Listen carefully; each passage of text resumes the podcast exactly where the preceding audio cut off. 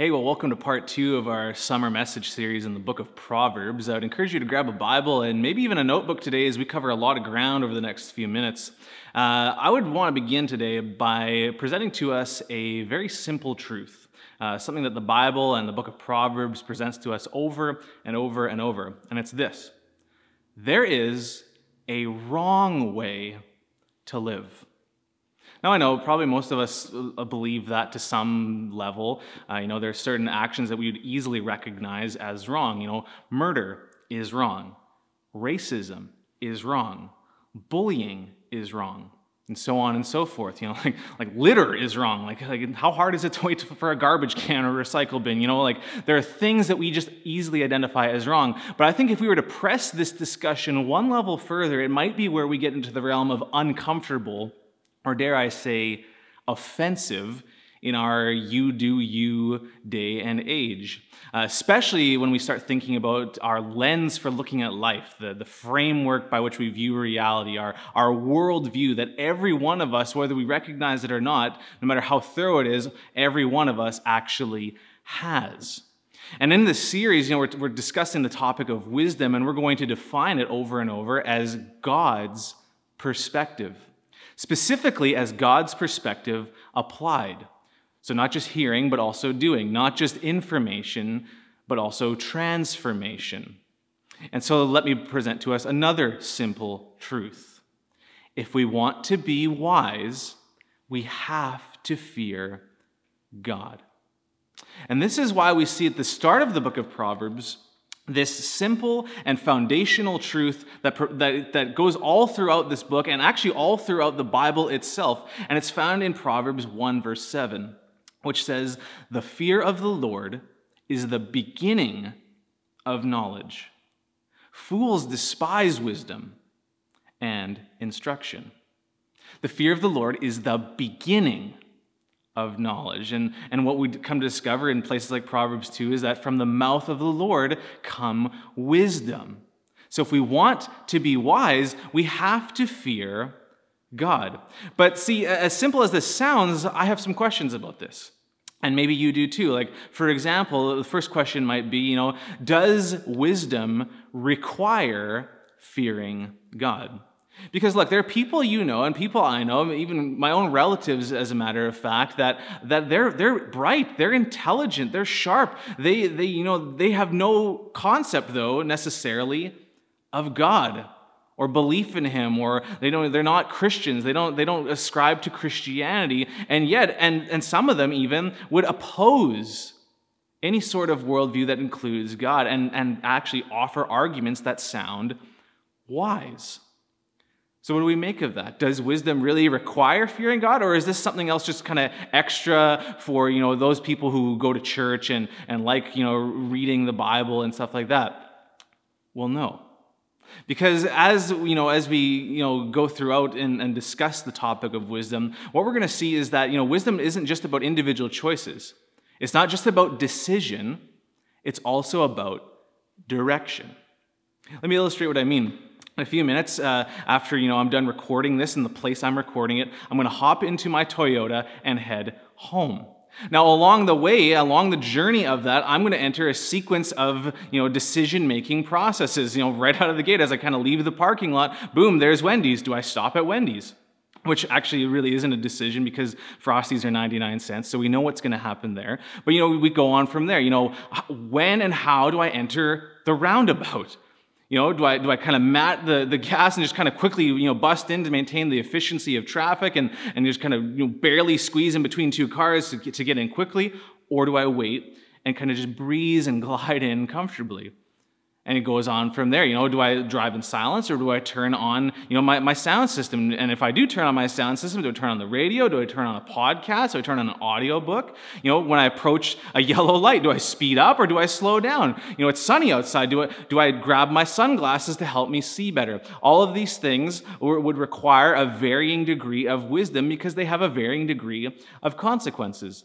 But the thing is, is that I could make all the right choices along the way the wise decisions and, and the appropriate responses as I go throughout my drive, only to realize that early on I had turned south when I should have turned north. And the problem with that would be that I am heading in the wrong direction. My house is not, you know, southward, and it's not going to get me home if I go in that direction. No, my home is north.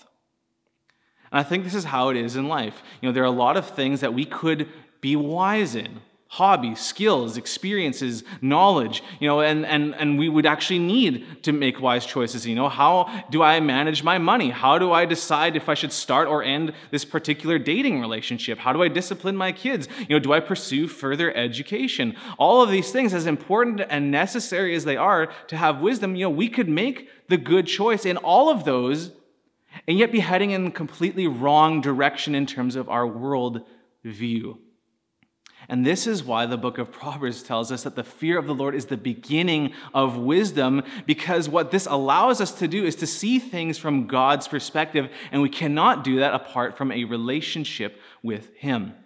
If wisdom is about sound judgment and, and responding appropriately to reality, then it makes sense that the fear of God is the beginning of wisdom because what we are doing is we are having the most appropriate response to the most important reality God Himself.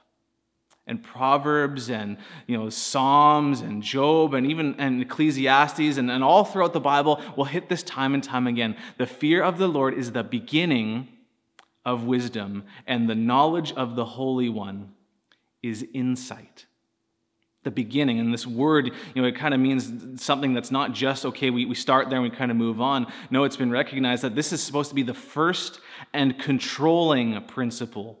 Rather than a stage we enter and leave behind, it's like the foundation, it's the source, fearing God. If we want to live wisely, we have to fear God. But, you know, okay, well, I've got other questions then. You know, what does it mean actually to fear God? What does it mean to fear the Lord? Is the Bible telling me that I need to be afraid of God? And you know, initially when I think about answering this question, I actually want to slow down for a second, stop and consider, and have us all consider what are we talking about here? To kind of maybe step outside of the way we've been conditioned in our in our culture to, to believe that only the comfortable or the convenient things are the things I should you know think are right or good or or, or spend my time thinking about. To remember that we are talking about the God of the universe. See, the word in Hebrew for fear has a semantic range which could go from respect all the way to utter terror. And when we're talking about something of like fear of God, and God is the subject of that, we're talking about something so big, so grand, and so glorious that this must be more than just mere appreciation or casual respect. There must be something more than that. One scholar puts it this way he says that fear arises when I encounter God. For in this encounter, I do not meet a distant deity with no influence over my life. To the contrary, I meet the one true power in the universe, the one who controls my destiny now and forever. See, fearing God is, is, is, it has to be this overwhelming sense of reverence and submission and praise and worship with the deepest level of trust and unrivaled awe. It's this recognition that I'm not God. I don't get to invent my own definitions of right and wrong. No, I am fully dependent on the supreme authority in the universe. And it's why, you know, a place like Ecclesiastes chapter 12 will tell us the end of the matter, all has been heard. Fear God and keep his commandments.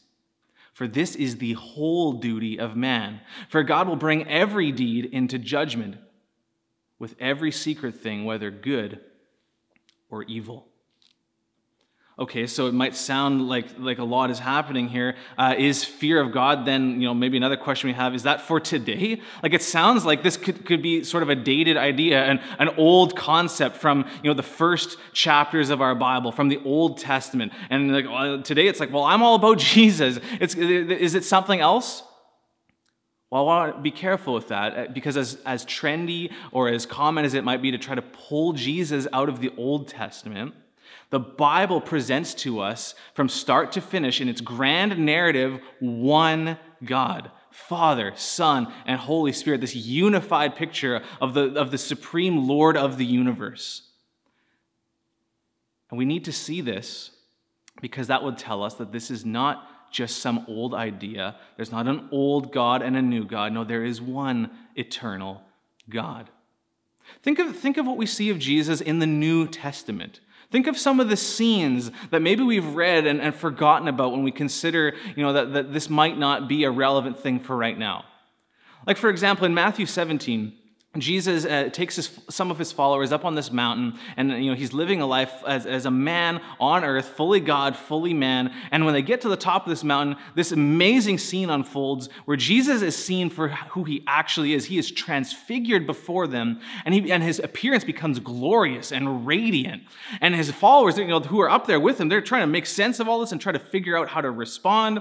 And it says that while they were still speaking, Behold, a bright cloud overshadowed them, and a voice from the cloud said, This is my beloved Son, with whom I am well pleased. Listen to him. When the disciples heard this, they fell on their faces and were terrified. That seems to be a normal response. You're coming face to face with God. Check out also Revelation chapter 1. We're told, you know, the writer John, you know, early on, he's in the Spirit. So he's in close fellowship with God. And yet he has this vision of Jesus. In Revelation 1, we see what happens. You know, Jesus shows up in this vision, and it's like, wow, you know, he's got eyes like a flame of fire. His voice is like the roar of many waters. And what does John do? Well, we're told, you know, he, he enters this moment, and it's like when I saw him, I fell at his feet as though dead. This is the natural response when you come face to face with the living God, Jesus. There's also this very interesting scene in John chapter 18 that I don't hear, you know, mentioned a lot when we talk about Easter and when we talk about the crucifixion story and the arrest of Jesus. But in John chapter 18, soldiers arrive to arrest Jesus and, and send him into the worst moments of his earthly life. Jesus is at his most vulnerable point, and what happens is these soldiers come to arrest him and take him into this humiliation and torture and death. But at the start of this scene, John tells us that the soldiers come and Jesus is like, Hey, who are you looking for? And they tell him, We're looking for Jesus of Nazareth. And Jesus tells them, I am He. And what happens in that moment is that they draw back and fall to the ground. Do you remember this scene? Jesus about to get arrested, bunch of people on the ground before him. You know, and, and you know, in the context, you know, Jesus is just saying, yes, that, that is who I am. I am I'm looking, you're looking for the for me. But John also is, is smart enough to, to remind us in the language that he is using that when Jesus says, I am in his gospel, it is connecting to a far more grand, you know, pattern in scripture of the self-existent God revealing himself to humanity with the words, I am. I'm eternal. I'm consistent. I am the God all the way back from Exodus 3 who will reveal himself as I am that I am. And when Jesus says I am, these soldiers realize they are face to face, not just with a man, but they are face to face with God himself, and they fall down in the dirt. This is what happens when you come face to face with God. But you know what I love about Jesus? Is that that's just not where the stories end. See, in Matthew 17 and in Revelation chapter 1, Jesus does the same thing to those who fall down before him after they see him for who he is. We're told that he reaches out his hand, touches them, and says, Have no fear. What's happening here? Maybe we're starting to have more questions like, okay, well, how, how, does this all work? Like, we're supposed to fear God, and yet Jesus, when he shows himself and, and when people are afraid of him, it seems like he's telling them, well, don't be afraid. What's happening? Well, something has happened because of the work of Jesus on our behalf in his mission to rescue a lost creation that allows us to be put in a different position to him, a right relationship with God by faith in who he is and what he has done. His life lived on our behalf, his death died in our place to exchange his righteousness for all of our sin. And we're told, you know, even in, in Isaiah, look at the descriptions of Jesus here. It says that the Spirit of the Lord shall rest upon him, the Spirit of wisdom and understanding, the Spirit of counsel and might, the Spirit of knowledge and the fear of the Lord. And his delight shall be in the fear of the Lord.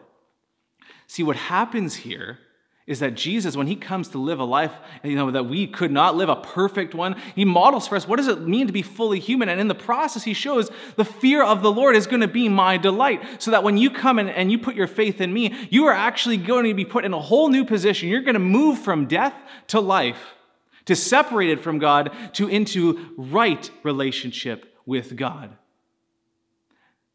Are you tracking with this? Look at how First John will put it for us. It says that we have come to know and to believe the love that God has for us. God is love. And whoever abides in love abides in God, and God abides in him. By this is love perfected in us, so that we may have confidence for the day of judgment. Because as he is, so also are we in this world. There's no fear in love, but perfect love casts out fear for fear has to do with punishment, and whoever fears has not been perfected in love. So, how is all of this working together? And I hope you're tracking with this because we're covering a lot of concepts at once, but don't miss this. Like, like think of how the writer of Hebrews puts it. Therefore, let us be grateful in light of what Jesus has done, in light of what we've received, for receiving a kingdom that cannot be shaken.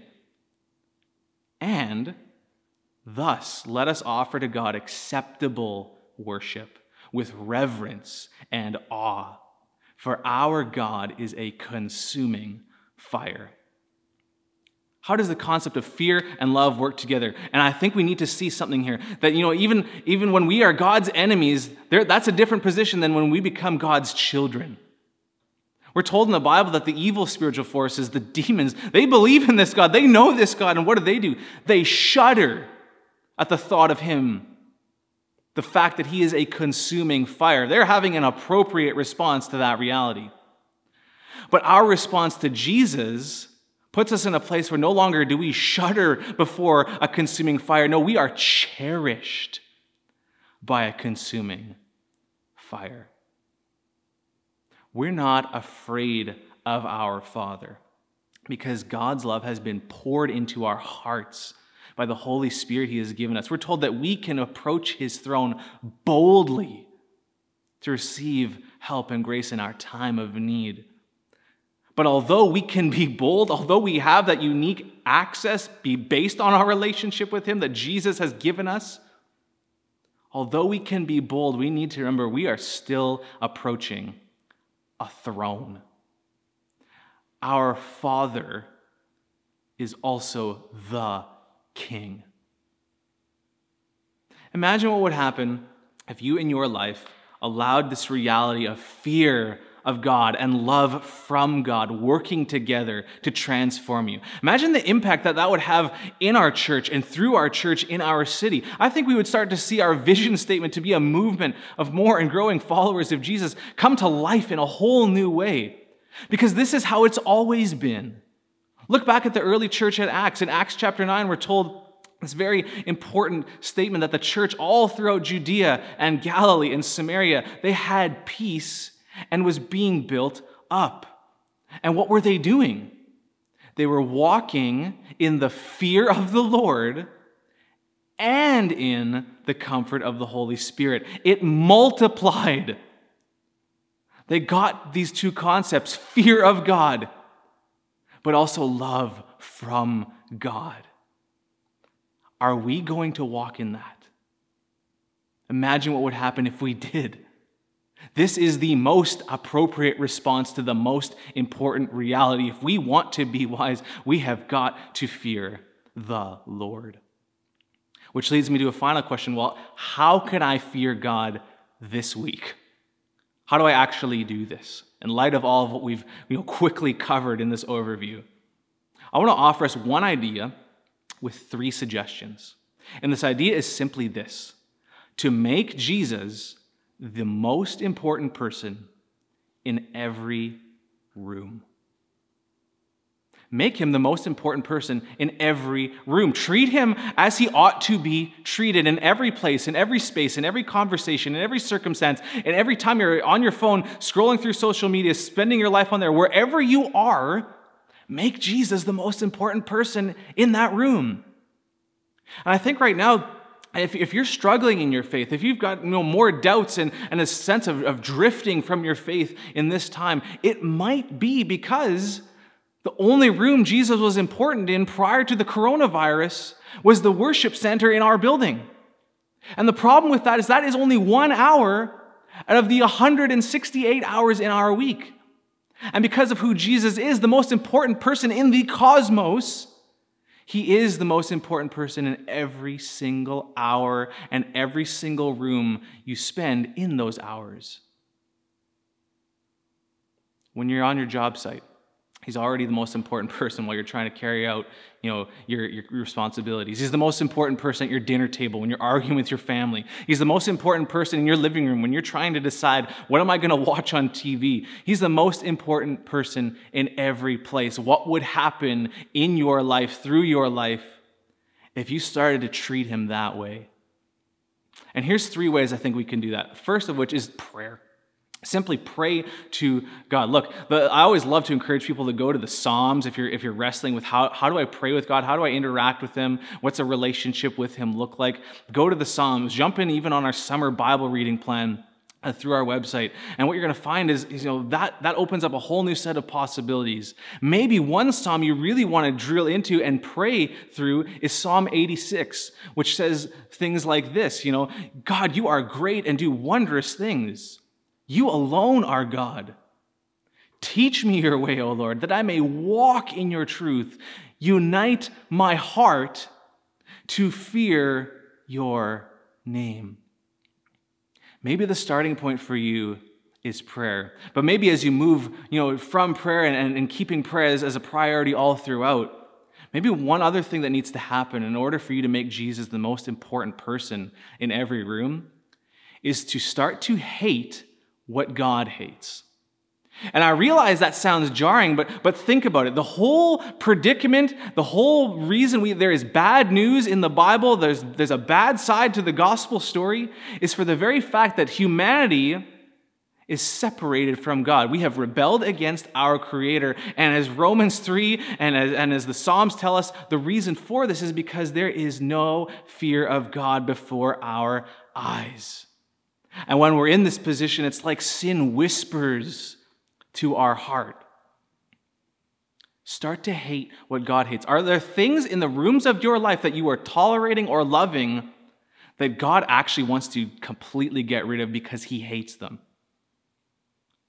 What might that look like? I know. It's like, well, uh, how, do, how do I make sense of this? What, what would that look like? How does that you know, pertain to wisdom? Well, look, Proverbs will tell us over and over that this is what the fear of the Lord helps us to do. In the power of the Spirit, as we've, as we've been brought into right relationship with God, He will help us do this very thing to hate what God hates. Look at Proverbs chapter uh, 8, which says, The fear of the Lord is the hatred of evil pride and arrogance and the way of evil and perverted speech I hate. These are just a few examples. You know, these sound like Proverbs chapter 16, which tells us that by the fear of the Lord, one turns away from evil. If you want to walk wisely, if you want to experience the transformation and the comfort of the Holy Spirit, if you want to make Jesus the most important person in every room, it's going to involve prayer and it is going to start to involve an attentiveness to what God is pointing out to say, hey, that is something that I hate and it can have no place in your life anymore. Prayer, uprooting things and getting rid of things that are part of the old life.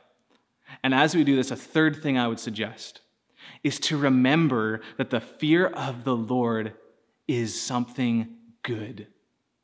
Look at how Proverbs, you know, it'll, hit this a lot as, as you read through it. Uh, Proverbs 14 the fear of the Lord is a fountain of life, that one may turn away from the snares of death. The fear of the Lord leads to life, Proverbs 19, and whoever has it rests satisfied. He will not be visited by harm. Proverbs 28 Blessed is the one who fears the Lord always. But whoever hardens his heart will fall into calamity. Make Jesus the most important person in every room. Experience the blessing and the wisdom of that as you, as you take a step towards a more appropriate response to the most important reality in the universe. I, I really hope we get this. I really hope I get this because, look, every room I enter is an opportunity to do this. And I don't want to miss opportunities. I've, I've wasted enough of those. And in the words of, you know, in the words of Hamilton, I don't want to waste my shot. Imagine if we, if we grabbed onto this to a greater degree. Imagine if this got more and more into the DNA of your home, of your life, of our church. I pray that it is so, because the fear of the Lord is the beginning of wisdom. Father, I pray that we really would grab onto this, even as I'm you know, in this space by myself, in this room. Thank you that you are reminding me of the blessing of fearing you and walking in the comfort of the Holy Spirit. This amazing reality that, that I am to fear God because that is the right and appropriate and blessed thing to do. And as I do that, I also understand the amazing love that comes from you. Thank you that you lead us into a life of wisdom. I pray that that would be true for every person who's listening, who's watching, that where they are, you would speak to them in a way that makes sense to them reminding them that you are the most important person in the place they are right now, and they can take a step towards you because of Jesus, the awesome, great I am.